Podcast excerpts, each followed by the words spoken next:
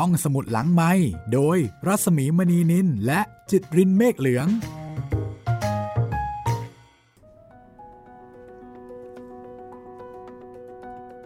สวัสดีค่ะ สวัสดีครับ ยินดีต้อนรับสู่ห้องสมุดหลังใหม่ วันนี้พี่หมีเข้ามาในสถานีทั้งทีก็ต้องมีเรื่องใหม่ใช่ไหมครับพี่ แน่นอนค่ะ แจ๋วเจอผีค่ะโอ้ หลายคนได้ยินชื่อนี่อาจจะ เอ๊ะเรื่องอะไรนะ เกี่ยวกับผู้หญิงหรือเปล่า เพราะว่าชื่อแจ๋วอะเนาะค่ะ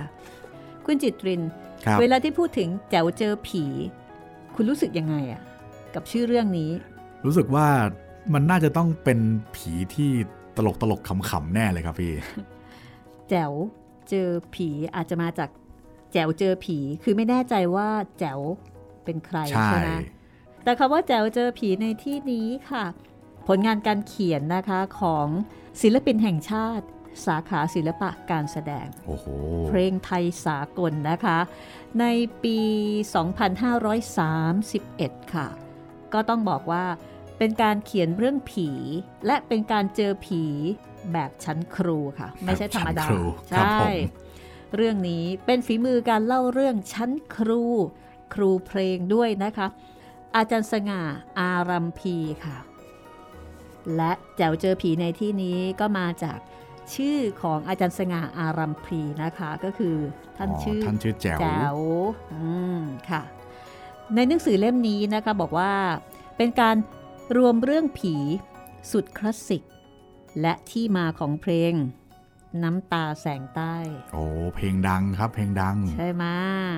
เป็นเพลงเก่านะคะ แต่ดิฉันมั่นใจว่าแม้กระทั่งช่วงวัยของคุณจิตรินเนี่ยครับก็ต้องรู้จักนะ ใช่ อย่างน้อยเคยได้ยินอืมไม่เนื้อเพลงก็ชื่อเพลงเนี่ยแหละครับ ต้องเคยได้ยินแน่นอน ค่ะ ก็ประมาณว่า cover มาหลายครั้งนะคะ ใช่ คนนู้นก็ร้องคนนี้ก็ร้องร้องมาหลายช่วงวัยเลย นี่คือน้ำตาแสงใต้นี่แหละค่ะ ครับ คือจะเล่าเรื่องที่มาของน้ำตาแสงใต้ ซึ่งมีผีค่ะโอ้ มีผีเป็น inspire อย่างนี้เหรอครับ ต้องลองฟังเองนะคะอ๋อครับแต่ว่าผมมีผีแน่นอนนะคะ เรื่องนี้ค่ะ บูรพาอาลัมพีนะคะพี่เต้ยมอบหนังสือเล่มนี้มาให้กับดิฉันนะคะ หลายปีมาแล้วล่ะแจ๋วเจอผีก็มีโอกาสได้อ่านบ้างอะไรบ้างนะคะ อยู่ในตู้ที่กรุงเทพค่ะ แล้วทีนี้พอมีคุณผู้ฟังหลายท่านนะคะ พูดถึงเรื่องนี้ก็เลยได้โอกาสหยิบเอาเรื่องนี้มาเล่าให้ฟังตื่นเต้นแล้วครับว่า แจ๋วเจอผีเนี่ยจะมีลักษณะการเจอมีลักษณะการเล่าอย่างไร ต้องรอฟังนะคะ แต่ก่อนอื่นค่ะคำนิยมค่ะ ของอาจารย์อาจินปัญจพันธ์นะคะ เป็นผู้เขียนเจ้าพ่อเจ้าเมือง เจ้าแม่ครับก็เป็นนักเขียนชั้นครูอีกเหมือนกันครับพวกเราก็เคยอ่านกันไปแล้วนะครับ ทั้งใช่3เรื่อง ใช่เรามาฟังคำนิยมนะคะ จากคำนำของผู้ผลิตในการพิมพ์ครั้งแรกค่ะ เดี๋ยวให้คุณจิตรินอ่านให้ฟังนะคะ ครับผม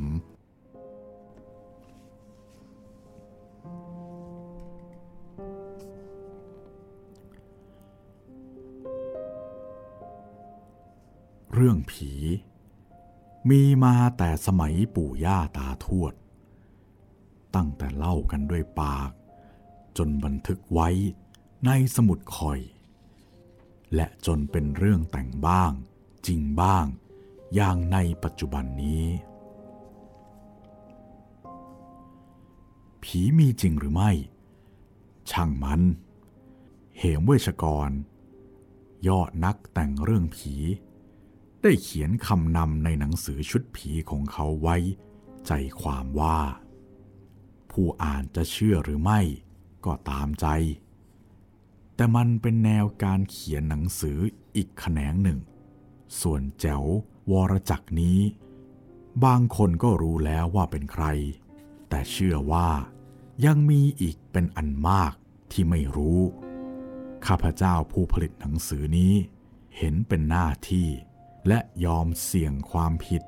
ความถูกที่จะบอกให้ผู้อ่าน รู้ว่าเขาคือสง่าอารัมพี ผู้แต่งเพลงยืนยง และ แพร่หลายมาตั้งแต่ น้ำตาแสงใต้ เมื่อ 20 กว่าปีมาแล้ว จนถึง ดวงใจทุกคน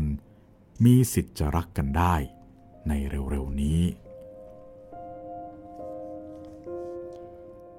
ชีวิตของเขา ระหกระเหินตลอดมา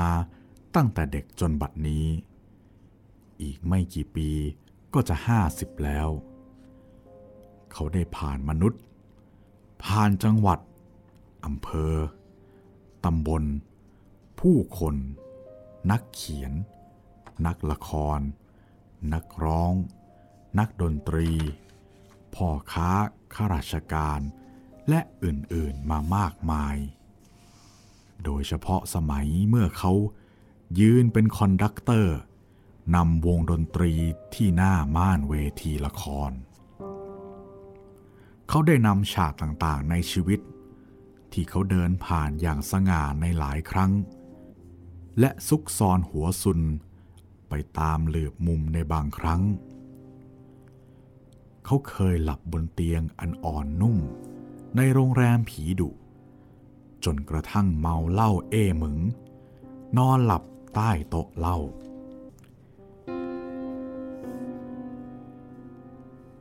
เหตุการณ์ ชากพาเหล่านี้ เขาได้นำมาเป็นผืนผ้าใบสำหรับระบายสีเรื่องผีและวิญญาณที่เขาพบเอง และที่เพื่อนของเขาพบ ตลอดจนกระทั่ง สิ่งมหัศจรรย์ที่เขายังไม่ได้พบ แต่ก็อยากพบ เพื่อนๆเรียกสง่าอารัมพีว่าแจ๋ว แจ๋วเจอผี เป็นชื่อหนังสือชุดที่ตั้งให้ บอกลักษณะเรื่องในชุดว่า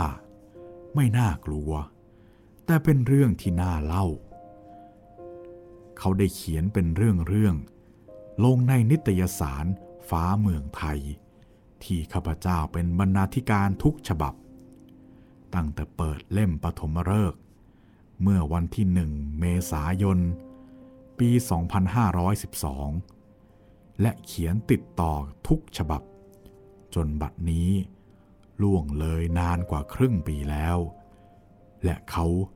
ก็ยังคงพบผีต่อไป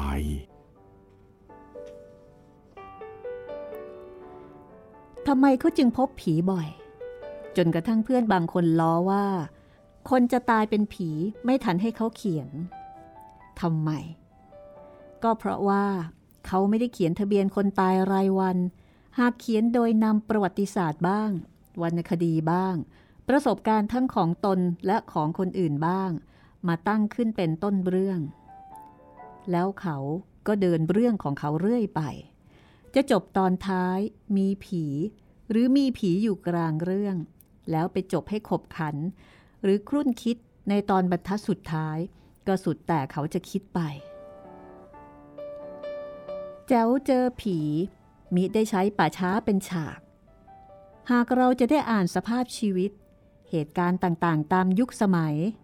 เป็นการทบทวนชีวิตและบุคคลเก่าๆ ของคนไทย รุ่นเก่า รุ่นใหม่ไปพร้อมๆกัน แจ๋วผู้เขียน สักวันหนึ่ง เขาเองก็จะต้องตายเป็นผี ผู้อ่านที่กำลังอ่านอยู่นี้ สักวันหนึ่งก็เช่นกัน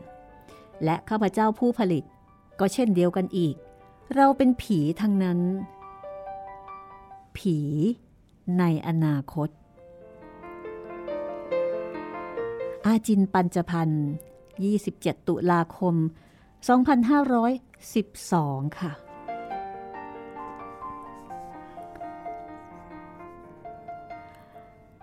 27 ตุลาคม 2512 ค่ะ ก็ประมาณ 54 ปีที่แล้ว เพราะฉะนั้นก็ไม่ต้องแปลกใจนะคะที่บอกว่าทุกคนที่อยู่ร่วมยุคร่วมสมัย กับทั้งผู้เขียนและบรรณาธิการ ก็คือผีในอนาคตคือทุกคนนะคะครับเป็นผีในอนาคตเหมือนกันหมดเลย เพียงแต่ว่าจะมีโอกาสเป็นผีในอนาคต จะใกล้จะไกลก็แล้วแต่ชะตากรรมของแต่ละคนไปนะคะ ใช่ครับ แล้วก็ผมคิดว่าคำพูดของคุณอาจินเนี่ยครับณปัจจุบันนี้ก็อาจจะเป็นจริงไปแล้วหลายท่านนะครับ ก็น่าจะเป็นเช่นนั้นครับ การที่คนเราจะกลายเป็นผีในอนาคตเนี่ยก็ไม่ได้ขึ้นอยู่กับช่วงวัยเสมอไปนะคะ ใช่ครับมีปัจจัยหลายอย่างมากเหลือเกิน ที่ประมาณว่าจะมาลัดคิวก่อนก็ก็เป็นได้ครับ ทีนี้ เรามาดูจากผู้เขียนค่ะอืมเป็นการรวมเล่มเมื่อปี 2539 ค่ะ ครับ อาจารย์สง่าอารัมพีนะคะ ก็บอกว่า เขียนเพลง นานๆจะขายได้ 3-4 เพลง เพราะสมัยปี 2492 ถึง 2493 ถึงเดือนตุลาคม บริษัทซื้อเพลงทำแผ่นเสียงจึงจะจ้างบริษัท EMI จากอังกฤษ หรืออินเดียเข้ามาบันทึกเสียงค่ะ โดยนำเครื่องเข้ามาทางเรือมาตั้งเครื่องที่ชั้นสองหน้าศาลาเฉลิมไทย บันทึกเสียงกันทุกวันไป จนกลางเดือนธันวาคม ใกล้ๆจะถึงวันคริสต์มาสก็จะปีใหม่ก็เก็บเครื่อง และนำเทปบันทึกเพลงไปผลิตเป็นแผ่นครั่งที่อินเดีย ครั่งในเมืองไทยผลิตได้แถวแถวป่าเมืองลบบุรี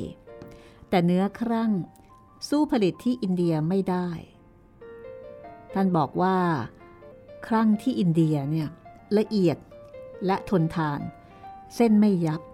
หรือแตกระแหงเก่ง ครั่งที่เมืองลาว เมืองไส้ง่อน ผลิตแล้วได้เนื้อครั่งไม่ดี EMI อังกฤษ จึงไปตั้งบริษัทผลิตที่อินเดียเป็นหลักแหล่งไปเลย ในสมัยโน้น ทองรูปพรรณหนักบาทละ 300ถึง400 บาทเท่านั้น ค่าเพลงรวมทั้งหมดก็ได้เพลงละ 500ถึง600 บาท เหลือค่าแต่งร้อยบ้าง 150 บ้าง อัตคัดเหลือทน ผมจึงหันมาเขียนหนังสือ ท่านก็บอกว่าเขียนคอลัมน์สมัยโน้นได้ครั้งละ40ถึงบาท นักเขียนดังก็ได้ร้อยบาท 150 บาทต่อคอลัมน์ เมื่อปี 2497 คุณชัยยงชวลิต ประธานบริษัทไทยพาณิชการที่ออกหนังสือพิมพ์ไทย กระดึงทอง เริงรม สยามสมัยดำริจะออกนิตยสารดารา ก็ให้คนมาตามตัวอาจารย์สง่าอารัมพี ไปเขียนเรื่องราวของภาพยนตร์ ละคร สมัยโน้นโทรทัศน์ยังไม่มี ท่านก็ไปทำงานกับเขา ให้เงินเดือนปักละ 1,200 บาท พอซื้อข้าวปลาอาหารเลี้ยงครอบครัวได้ไม่เดือดร้อน ต่อมาก็ไปทำดาราไทยกับคุณสุรัตน์พุกกเวศทำวิทยุทหารอากาศ เขียนเรื่องไปส่งคุณอาจิน นิตยสารไทยทีวี 4 บางขุนพรม เขียนอะไรก็ได้เงินง่าย ๆ เมื่อคุณอาจิน มาทำนิตยสารฟ้าเมืองไทย ก็ให้อาจารย์สง่าอารัมพีนะคะ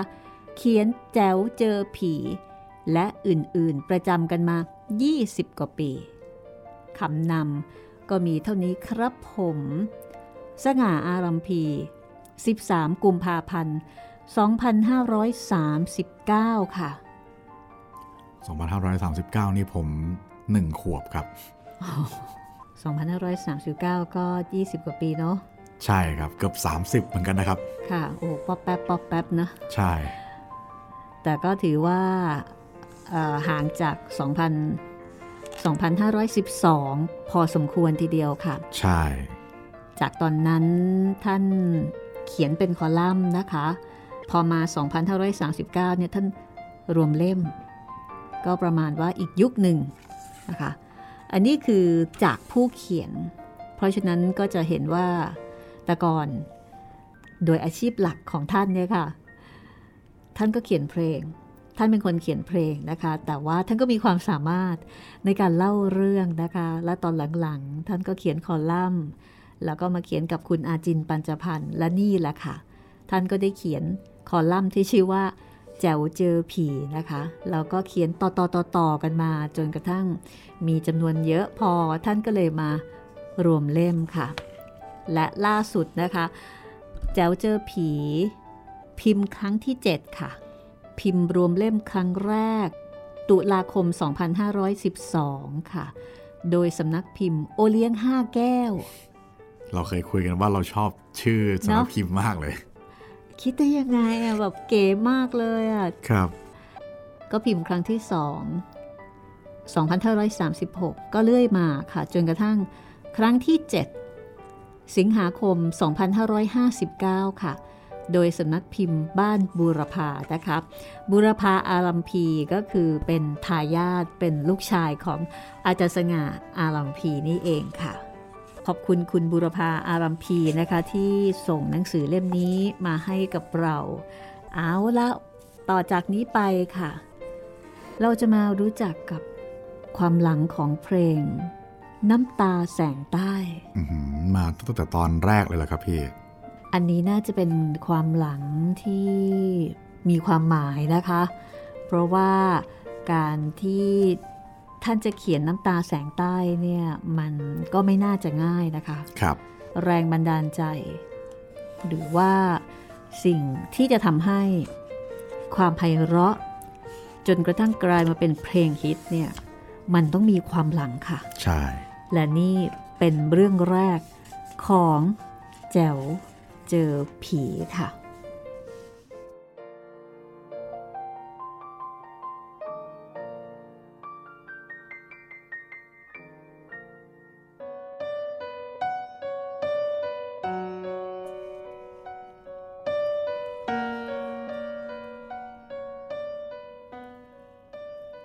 เรื่องราวที่ท่านจะได้อ่านต่อไปนี้ ผมเองเป็นผู้เขียนขึ้นเมื่อปี 2494 เพื่อลงพิมพ์ในสูจิบัตรละครเรื่อง กุลปราโมทเป็นละครอันดับที่ 68 ของคณะสิวารม มันก็หลายปีมาแล้ว แต่ก็ทำให้ระลึกถึงความหลัง เมื่อครั้งเก่าก่อนได้ดีอยู่ เปียโนตัวที่จะกล่าวถึงนั้น เวลานี้ก็ดูเหมือนยังอยู่ที่ห้องเล็กศาลาเฉลิมกรุง เมื่อสองสามปีก่อน ผมขึ้นไปบนห้องเล็ก ยังรูปคลำอยู่เลย มันเก่ามากแล้ว และเสียงบางเสียงก็เพี้ยน เพราะไม่มีใครดูแล แต่เมื่อผมไปลูบคลำวิญญาณของมัน และของผม ยังผสานกันเหมือนเมื่อเก่าก่อน แต่เดี๋ยวนี้ มันจะยังอยู่หรือถูกขายไปแล้วก็ไม่ทราบ ว่างๆว่าจะไปเยี่ยมมันอีกครั้ง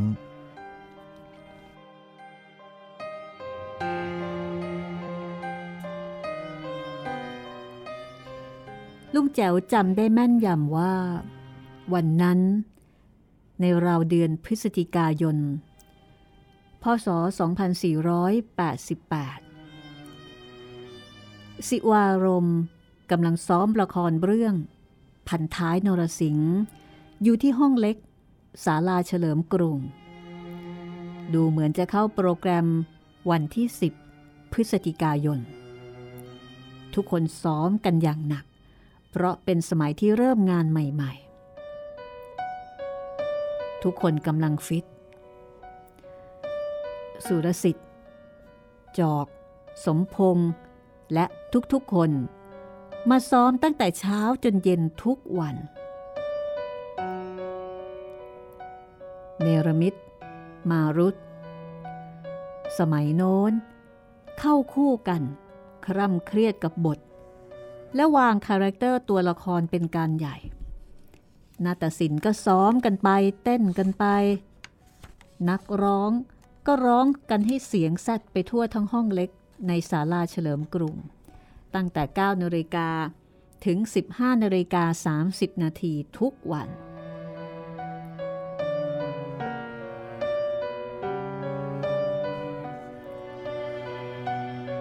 ตอนนั้น ผมมีหน้าที่แต่เพียงดีดเปียโนสำหรับให้หน้าตศิลป์เขาซ้อม และต่อเพลงให้นักร้องเท่านั้น ผู้แต่งเพลงให้สิวารมสมัยนั้น คือประกิตวาทยากร และโพชูประดิษฐ์ ผมเป็นนักดนตรีใหม่ๆ ยังไม่ถึงปีเลย เพลงก็แต่งกับเขายังไม่เป็น และไม่เคยคิดเลย ว่าจะแต่งกับเขาได้ยังไง ได้แต่ดูเขาแต่งเท่านั้น วันหนึ่งวันหนึ่ง ก็ได้แต่ดีดเปียโน จนเมื่อยนิ้วไปหมด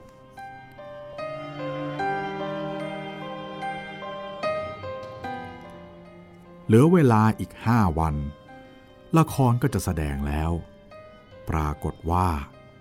เพลงเอกของเรื่องคือน้ำตาแสงใต้ ทำนองยังไม่เสร็จ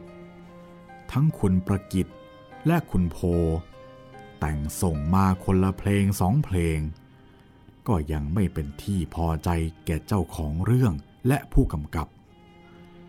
ทั้งเจ้าของเรื่องและผู้กำกับ ต้องการจะให้เป็นเพลงที่มีสำเนียงเป็นไทยแท้ มีรสและวิญญาณ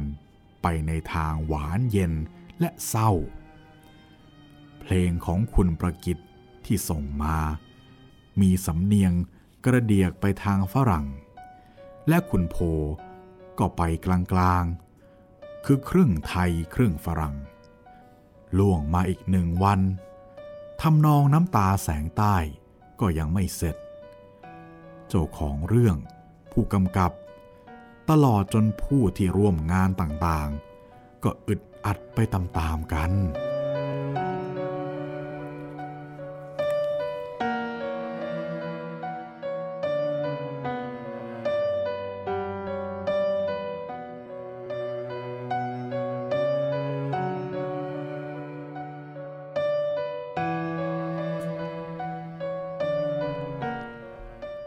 เย็นนั้น เมื่อเลิกการซ้อมแล้ว ลุงแจวก็พลอยอึดอัดไปกับเขาด้วย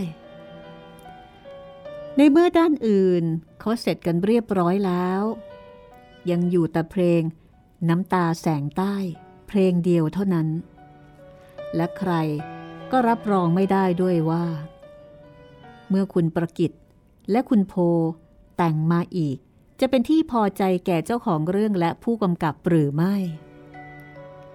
เมื่อถึงเวลาพานโรงมาปิดห้องซ้อม ลุงแจวก็ลงมาเก้เก้กังกังๆอยู่หน้าเฉลิมกรุง ไม่รู้จะไปไหนดี มันงงไปหมด ก็ได้ยินเสียงเรียกว่า งา งา คุณทองอินบุญยเสนา ที่ใครๆเรียกว่า พี่อินบ้าง ลุงผีบ้าง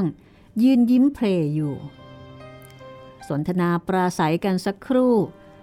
ก็ข้ามไปที่ร้านโวกีพี่อินตอนนั้นเป็นร้อยโท เงินเดือนตังก็สั่งแมวคู่มาขวดหนึ่ง พร้อมด้วยปีกเป็ด และตูดเป็ด อันเป็นของโปรด กินกันไปคุยกันไป จนเหล้าหมดขวดชักตึงๆหน้า ก็สั่งขวดที่สอง พี่อินก็เอ่ยถึงกิจการสิวารมณ์ว่าเป็นอย่างไรบ้าง ราบรื่นเรียบร้อยหรือฉไหน ลุงแจ๋วก็ตอบไปตามที่รู้ ไอ้ที่ไม่รู้ก็ไม่ตอบ สักครู่ลุงแจ๋วก็เอ่ยถึงเพลง น้ำตาแสงใต้ที่ยังแต่งกันไม่เสร็จ ตอนนั้นเวลาก็เหลือน้อยเต็มที และได้เล่าถึงความต้องการของผู้กำกับเจ้าของเรื่อง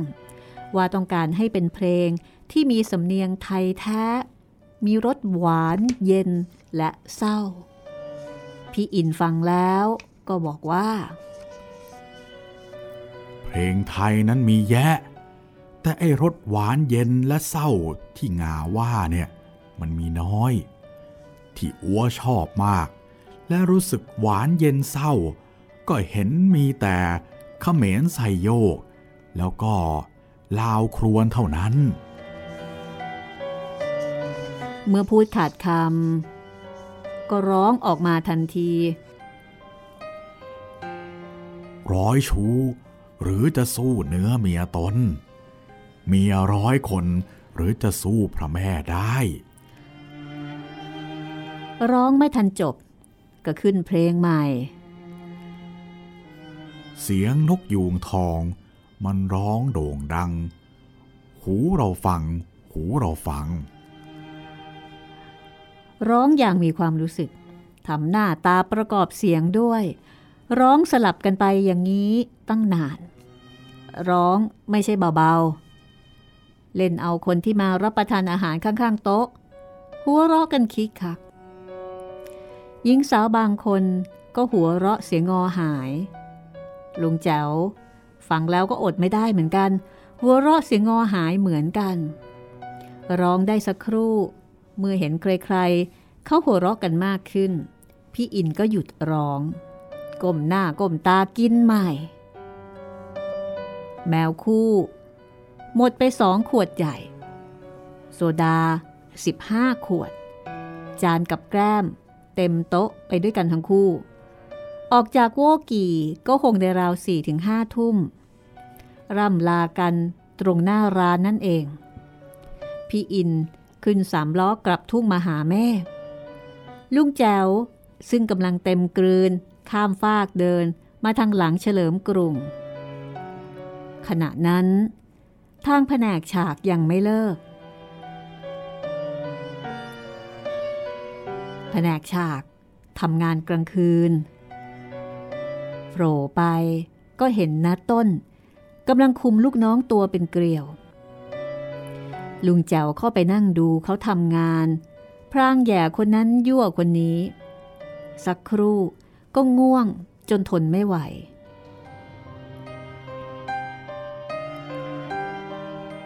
จริงๆ มันคงเป็นด้วยฤทธิ์เหล้า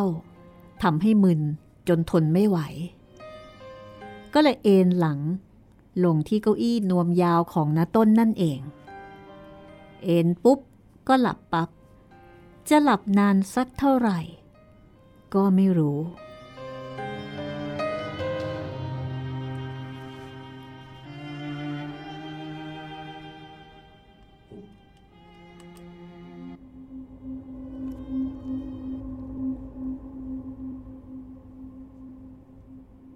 ผมรู้สึกแปลกใจมาก ที่ใครขึ้นมาเล่นเปียโนที่ห้องเล็กก่อนผม ปกติ8นาฬิกากว่าๆผมต้องมาไล่เสียงเปียโนคีย์ต่างๆก่อนเสมอ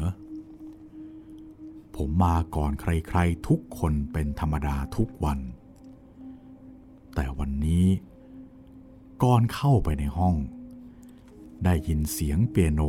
ไพเราะเหลือเกิน ผมจึงเข้าไปดู แปลกเหลือเกิน ท่านที่รัก ในห้องซ้อมผม เห็นคนอยู่สี่ เป็นชายสามหญิงหนึ่ง แต่งกายแปลกมาก ชายแต่งกายเหมือนทหารนักรบไทยโบราณ เขาถอดหมวก วางไว้บนเปียโน คนเล่นเปียโน ผิวค่อนข้างขาว หน้าตาคมคาย อีกคนหนึ่ง ผิวคล้ำ นั่งอยู่ทางขวาของเปียโน คนที่สามอายุมากกว่าสองคนแรก ผมงอกประปราย ท่าทางเป็นผู้มีบุญหนักสักใหญ่ หน้าตาอิ่มเอิบ ส่วนผู้หญิงนั้นสวยเหลือเกิน แต่งกายแบบโบราณอีกเหมือนกัน นุ่งผ้าจีพกห่มผ้าแถบสีแดงสด ผิวนวลปล่อยผมยาวประบากำลังยืนเอามือเท้าเปียโนอยู่ด้านซ้าย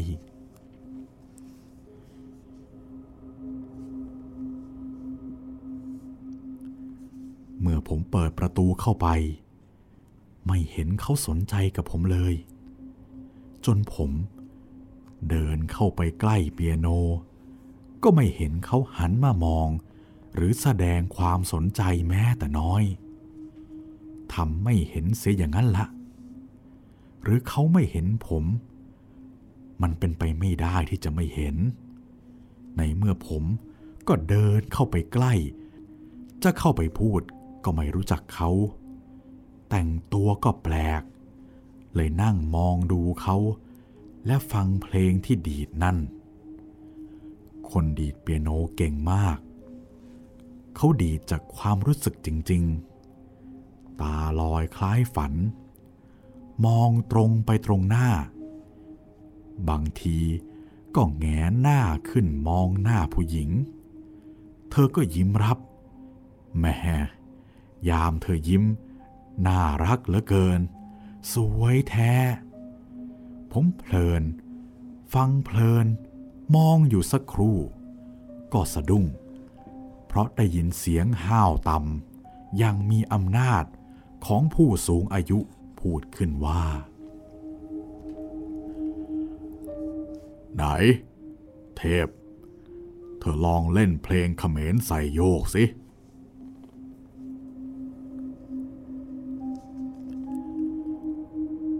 คนที่เล่นเปียโน ผงกศีรษะรับ พร้อมกับเปลี่ยนเพลงมาเป็นเขมรใส่โยกอย่างที่เคยได้ฟัง เขาเล่นด้วยความรู้สึก เสียงประสานประหลาด แต่ทว่านุ่มนวลฟังแล้วทำให้คิดและมองเห็นภาพไปด้วยความรู้สึกหวานชื่น เป็นทิวเขาลำเนาไม้ลำเนาน้ำและสายน้ำที่โกรกตกมาจากยอดผา กระเซ็นเป็นฟองขาวกระจาย และสายลมที่วิวปะทะหู พาเอากลิ่นขุยไผ่ปนกับกลิ่นหอมเย็นของดอกไม้ป่า ผมเพลิน ฟังอยู่ จนเขาจบเพลงเมื่อไหร่ไม่รู้ตัว อยากจะตบมือให้ก็ยกไม่ขึ้น รู้สึกว่ามันไม่มีแรง อ่อนเปลี้ยไปหมดทั้งตัว ความรู้สึกมีเพียงได้ยินได้เห็น และได้สูดลมหายใจเข้าออกเท่านั้น ส่วนใจและจิตซาบซ่า ชุ่มชื่นในเสียงที่ได้ยินเหลือเกิน ชุ่มชื่นอย่างที่ไม่เคยได้รับเลยในชีวิต เสียงผู้มีอายุ พูดขึ้นว่า ธิดาจ๋า เธอไม่ลองฝีมือดูหรือ สาวสวยคนนั้น หันมายิ้ม พร้อมกับไปนั่งที่เปียโน แทนชายผิวขาวที่ชื่อเทพนั่น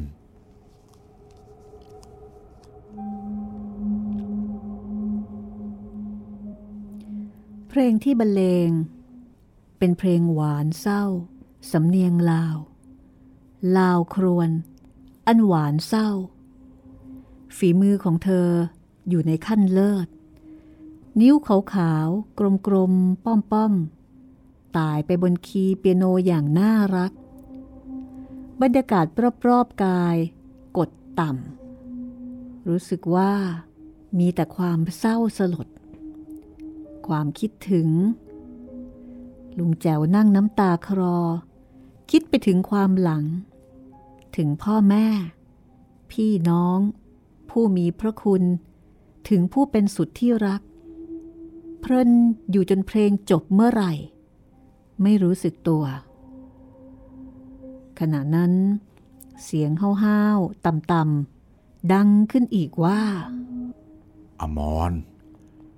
ถ้าเราเอาวิญญาณของเพลงสองเพลงนี้มารวมกันเข้า คงจะไพเราะยังหาที่ติไม่ได้เชียวนะ ลุงแจ๋ว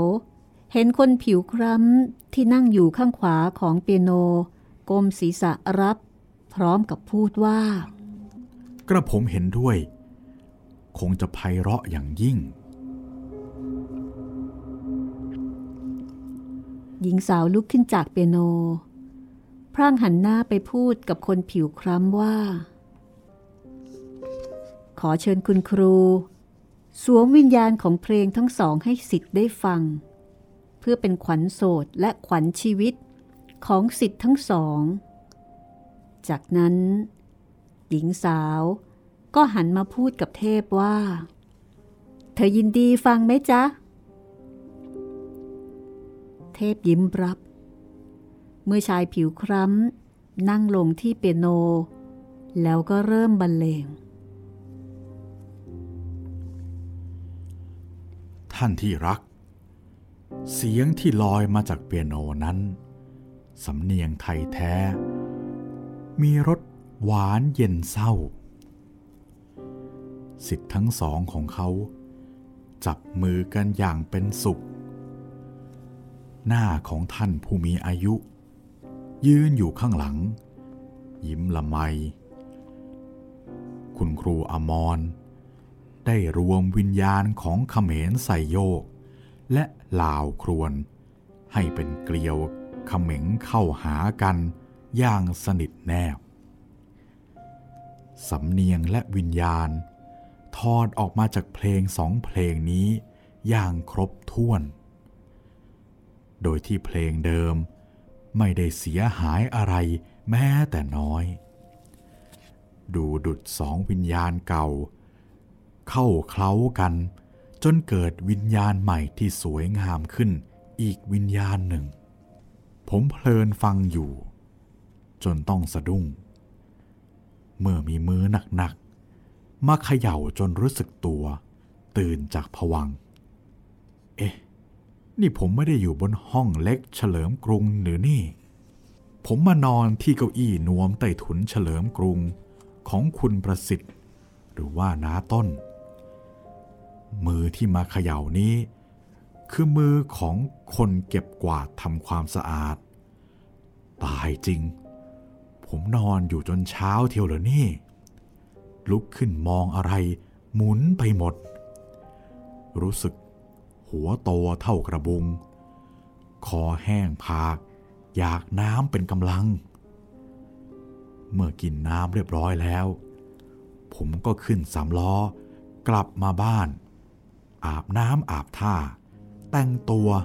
แล้วก็กลับออกไปอีกไม่ไหว หัวหมุนเหลือกำลัง รู้สึกตัวตื่นเอง เมื่อใกล้เที่ยง หายงง ค่อยเป็นคนกับเขาหน่อย รีบขึ้นรถมาซ้อม กว่าจะมาถึงก็ตั้งบ่ายโมง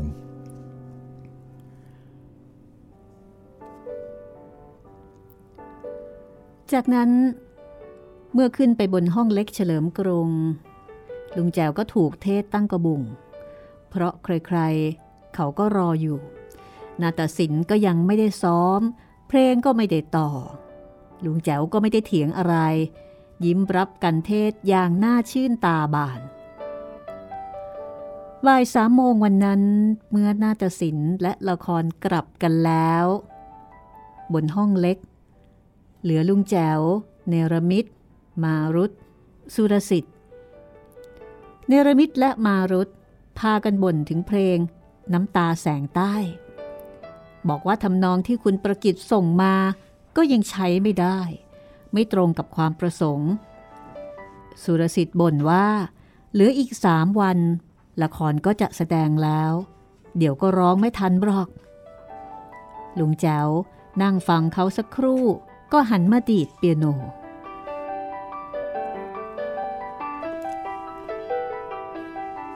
ท่านที่รัก ความรู้สึกที่บอกไม่ถูก ได้พามือพานิ้วของผม บรรเลงไปตามอารมณ์ ผมก็ไม่รู้ว่าเป็นเพลงอะไร เพราะเคลิ้มเคลิมยังไงพี่กลก็ได้ยินเนรมิตถามว่า งา นั่งเล่นเพลงอะไรอะ่ะ ผมก็สะดุ้ง พร้อมกับนึกขึ้นได้ และจำทำนองได้ทันที ว่าเป็นเพลงที่ครูอมร ดีดเป็นเพลง ซึ่งผมได้ฟังอย่างประหลาด ผมจำได้หมด ในบัดนั้น ผมได้หันมาถามเนรมิตว่า เพราะเหรอฮะ เนรมิตพยักหน้า พรางบอกให้เล่นใหม่ ลุงแจ๋วก็บรรเลงอีกหนึ่งเที่ยว ทั้งเนรมิตและมารุตก็พูดขึ้นว่า นี่แหละ น้ำตาแสงใต้ ลุงแจ๋วดีใจ รีบจดโน้ต และประพันธ์คำร้องกันเดี๋ยวนั้น จากพล็อตขององค์ชายใหญ่เจ้าของเรื่อง มารุตขึ้นว่า นวลเจ้าพี่เอ๋ยเนรมิตก็ต่อว่าคำน้องเอ่ย ล้ำค่ำครวน แล้วก็ช่วยกันต่อ ถ้อยคำดังเหมือนจะชวน ใจพี่หวน ครวนคร่ำอาลัย พอจบประโยคแรก สุรสิทธิ์ก็ร้องเกลาทันที ร่วมกันสร้างจบคำร้องในราวสิบนาทีเท่านั้นเอง สุดท้าย เพลงก็ทันละครแสดง สมัยนั้น ฉากสุดท้ายเมื่อทำนอง น้ำตาแสงใต้พริ้วขึ้น คนร้องไห้กันทั้งโรง แม้พันท้ายจะสร้างเป็นภาพยนตร์ ก็ยังใช้น้ำตาแสงใต้เป็นเพลงเอกอยู่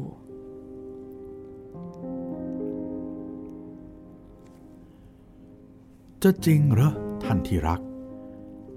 ที่ผู้ใหญ่พูดกันว่า คนเราเมื่อถึงเวลาเคราะห์ดีหรือร้ายที่สุด มักจะมีผี มีวิญญาณมาเกี่ยวข้อง เหมือนจะบอกให้รู้ล่วงหน้า บ้างก็มาเข้าฝัน บ้างก็มาทำให้สังวร บ้างก็ปรากฏให้เห็น บ้างก็กระซิบบอกให้รู้ และจะจริงหรือ ว่าในขณะที่ผมเมาหลับหมดสติไปนั่น เป็นเวลาที่จิตสำนึกพักผ่อน แต่จิตส่วนลึกที่เรียกว่าจิตใต้สำนึกเกิดทำงานขึ้นมา และจะจริงหรืออีกครั้ง ที่พี่อิน เวทาง ที่เด็กๆเเรียกลุงผี และเพื่อนๆของพี่อิน เช่น ยศวัชรเสถียรนายรำคาญ คุณมาลัย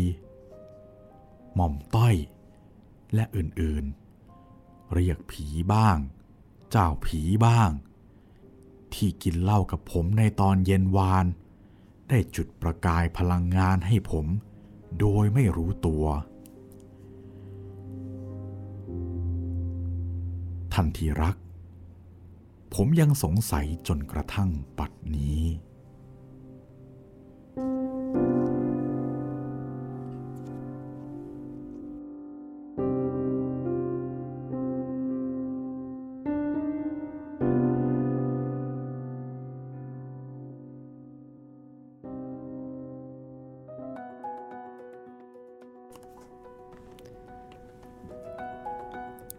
ฟังเรื่องนี้แล้วนะคะ ก็ต้องไปฟังน้ำตาแสงใต้ต่อค่ะ ครับ แล้วจะอินมากขึ้นนะคะ ใช่ครับ เพราะว่านี่เป็นความต้องการของผู้กำกับเจ้าของเรื่องนะคะว่า ต้องการให้เป็นเพลงที่มีรสหวาน เย็นเศร้าเศร้าด้วย ถ้าเราเป็นคนแต่งเพลงเนาะมันไม่ง่ายเลยนะครับ หวาน เย็น แต่ต้องเศร้าเศร้านะด้วยนะ แล้วก็ต้องเพราะด้วยต้องแบบว่าทำยังไงที่จะให้กลมกล่อมขนาดนี้ ใช่ หลายรสมากนะคะ แต่ในที่สุดก็สามารถทำออกมาได้ และทำออกมาได้แบบติดอกติดใจจนกระทั่งถึงปัจจุบันนี้ค่ะ ครับ ปัจจุบันนี้นะคะ นักร้องรุ่นใหม่เนาะเวลาที่ประกวดร้องเพลงอ่าใช่ น้ำตาแสงใต้ก็เป็นเพลงเอกนะที่เพลงที่ยอดฮิตเออว่าที่นักร้อง คนที่มาประกวดเนี่ยครับก็จะเอาเพลงเนี้ยค่ะมาโชว์ฝีมือ ประมาณว่าถ้าไม่ถึงนะร้องเพลงนี้ไม่พอแน่นอน แต่ถ้าเกิดร้องได้ถึงนะโอ้โหคะมีแนนโอเต็มกาสอ่ามีโอกาสครับ และนี่ก็คือเรื่องแจ๋วเจอผี เรื่องแรกนะคะน้ำตาแสงใต้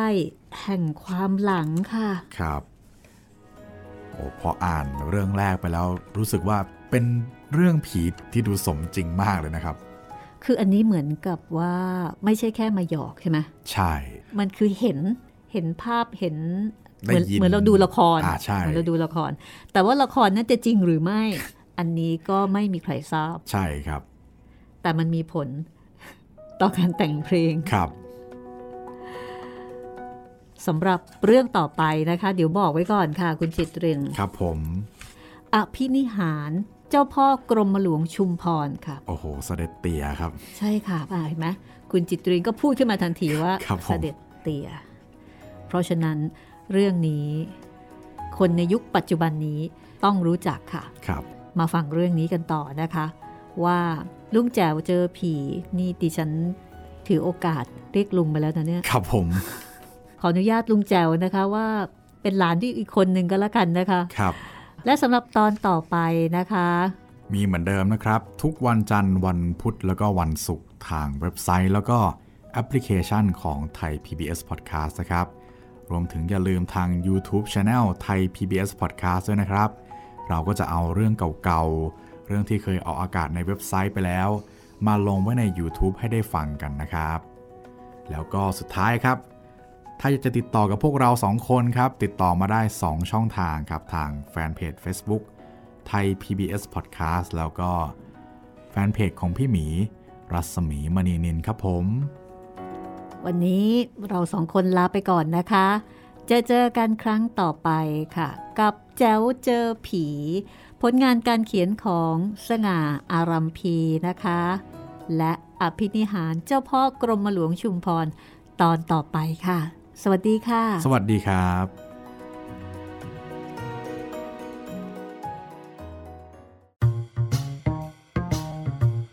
ห้องสมุดหลังไม้โดยรัศมีมณีนินและจิตรินเมฆเหลือง